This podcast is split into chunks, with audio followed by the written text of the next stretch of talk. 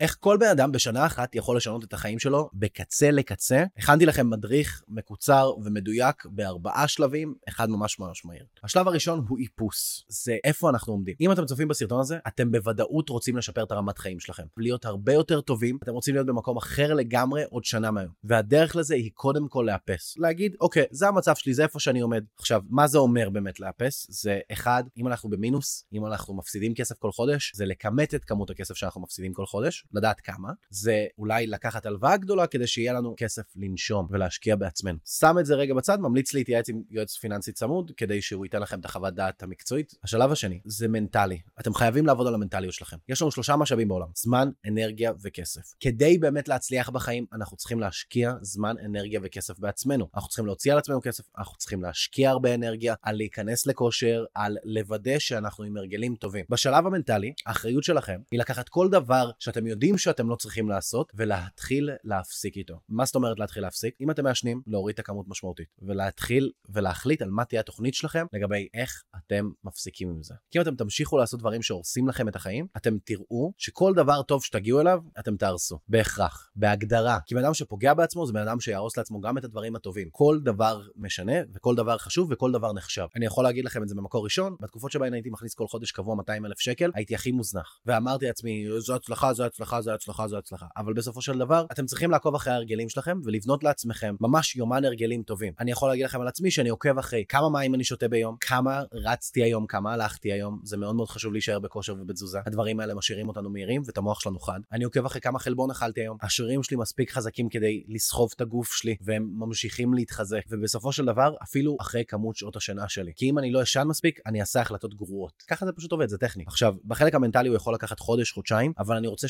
שתבחנו את עצמכם בצורה מסודרת כמה אתם יכולים להתמיד. תתייחסו לזה כמשחק. האנשים הכי מצליחים בעולם מתייחסים לכל דבר כמשחק. אני יכול להגיד לכם שאני בקילומטר 7 ואני צריך לרוץ 10, אני מתחיל לשחק עם עצמי את המשחק של הקילומטר 1. רק, רק עוד אחד. ואז אני רק עוד 500 מטר ואני אגיע לקילומטר וחצי ואני אסיים שם 8 וחצי, אין לי כוח יותר מזה. ואז אני רק, רק עוד קילומטר, רק עוד קילומטר, כזה עוד 700 מטר. וככה אני משחק עם המוח שלי ועובד עליו שאני באמת עושה רק עוד קילומטר אחד, כשבפועל רצתי והגעתי למטרה שלי. הדברים האלה, אלה דברים שאנשים העשירים ביותר בעולם עושים. זה לשחק את המשחקים הקטנים שצריך לעשות עם המוח שלנו, כדי באמת להוביל אותנו לניצחון. בנוסף, אני רוצה שתעשו לכם ימן הרגלים. אני עוקב כל שבוע, אחרי כל ההרגלים הטובים שלי, כמה הצלחתי לעשות אותם, לאיזה דברים לא הגעתי. אני יודע שיש לי מטרה עכשיו להגיע ל-50 קילומטר בשבוע, של הליכה סלש ריצה. אני לא אגיע למטרה הזאת אם אני לא אעקוב אחרי כמה קילומטרים אני עושה כל יום. ואם אני לא אעקוב, יש סיכוי שעברתי את זה ממזמן, ואני מודד את עצמי במטרות נמוכות מדי. אני לא אוכל באמת לדחוף את עצמי לקצה, ליעדים חדשים, לפסגות חדשות, למקומות חדשים. השלב אחר כך הוא החלק של הללמוד משהו. מה זאת אומרת? פרויקט גדול. אני רוצה שתיקחו לעצמכם, אחרי חודש, חודשיים של לעבוד על ההרגלים, ורק לעבוד על ההרגלים, בלי לחפש עכשיו פרויקטים מטורפים בחיים, אני רוצה שתיכנסו לפרויקט מטורף בחיים. תחליטו על פרויקט קטן, גדול, נושא שאתם רוצים ללמוד מלא זמן, ותתאבדו עליו. במשך שלושה חודשים, אני רוצה שתמדדו כמה אתם לומדים עליו, כמה אתם משקיעים בו. אני רוצה שתתמידו, תעשו לעצמכם כל שבוע שיעורי בית, תיקחו קורס חדש, או עשר קורסים חדשים. זה חלק של למידה. זה יכול להיות ספרדית, זה יכול להיות צרפתית, זה יכול להיות תכנות, זה יכול להיות שיווק דיגיטלי, זה יכול להיות אין סוף דברים. אבל האחריות שלכם היא באמת לקחת את הפרויקט הזה אחרי חודש, חודשיים, כשיש לכם הרגלים טובים, ואתם בתקופה כזאת של להשקיע בעצמכם, הפרויקט החדש שלכם הוא למצוא פרויקט. מיד אחרי התקופת פרויקט של השלושה חודשים, אני רוצה שתיקחו את הדבר הזה שלמדתם, ואני רוצה שתתחילו לנסות ללמד אותה במשך חצי שנה. תתחילו לנסות לעסוק בה. לנסות להרוויח ממנה כסף. לא בקטע רע, אבל מהתחביבים שלנו, אנחנו נעשה הכי הרבה כסף. כי אין לנו כיף, נוכל לעבוד בהם אין סוף זמן. זה חלק שאני אוהב לקרוא לו בתוכנית עבודה השנתית שלי, הפרקטיקום. למדתי משהו, עכשיו במשך חצי שנה, אני עובד כמו חמור ומיישם אותו, כדי להתנסות בו באמת. כי הדרך הכי טובה ללמוד היא ללמד, בהגדרה. אז אני מסכם לכם רגע איך הייתי בונה את השנה הזאת, והופך אותה לשנה הכי משמעותית בחיים שלי. הדבר הראשון זה חודש אחד משקיע בריסט. מתקן הלוואות, כספים, שטויות, מנסה להעיף קצת הרגלים רעים. בחודש השני, מוסיף מלא הרגלים טובים ליומן, מפנה לזה זמן, שובר את החיים שלי כמו שהם נמצאים היום, רק בשביל שיהיה לי עוד זמן להרגלים טובים. להשקיע בעצמי יותר זמן, להתחיל להתאמן, בלהתחיל לקרוא ספרים, בלהקשיב ליותר ספרים, בלחפש מנטורים, בלהוריד עוקב לכל הבחורות השוות באינסטגרם שאתה מסתכל עליהן ואתה יודע שאתה סתם מרייר עליהן באינסטגרם בצורה דוחה. בשלושה חודשים אחר כך, מתעסק בללמוד משהו. לוקח על עצמי פרויקט, ואומר, אני רק תלמיד עכשיו. לומד על משהו חדש שלא התעסקתי בו בחיים ורציתי מלא זמן. זה חייב אבל להיות משהו שאפשר לעשות ממנו כסף. ואם אתם לא יודעים איך לעשות ממנו כסף, או אם זה אפשרי בכלל, תתייעצו עם מישהו מוסמך. אתם יכולים להתייעץ איתי באינסטגרם. אחר כך, חמישה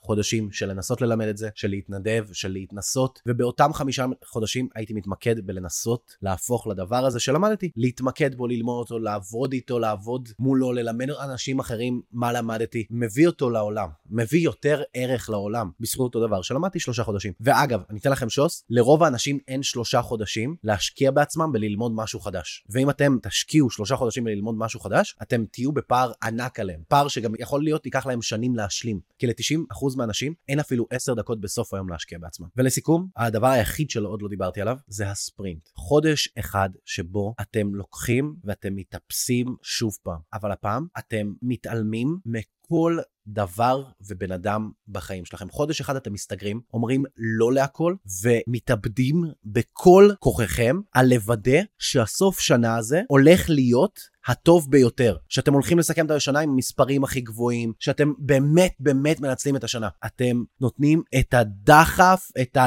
אתם אומרים לא לכל בן אדם שאתם מכירים, על כל הצעה שאתם מקבלים, רק כדי לוודא שאתם נשארים במסלול שלכם ומשקיעים בעצמכם 100% מהזמן. הספרינט הוא בסופו של דבר מה שיגרום לתחילת שנה הבאה להיות הרבה יותר טובה. קיצונית הרבה יותר טובה. כי אתם תיכנסו אליי עם רגל ימין ועם הרגשה שאתם עשיתם כל מה שאתם יכולים, כדי שהשנה הבאה הזאת תיפתח במקסימום. כשלוקחים תקופה ואומרים לא להכל ומסתגרים בפנים, יוצאים חדשים לגמרי אחרי חודש. באמת. גם אחרי חודשיים. אני אוהב את הספרינטים שלי בשבועות ובחודשים, אבל הדברים האלה הם קריטיים בשביל באמת להצליח. כל השיטת עבודה הזאת. על כל שלב אסור לדלג, לא משנה מה המצב שלכם. גם אם אתם מרגישים שאתם באים הכי מוכנים מנטלית, תעשו חודש-חודשיים של מנטלי. זה לא יהרוג אף אחד, זה רק יגרום לכם להיות קטלניים יותר בסוף ומאוזנים יותר לאורך כל התהליך.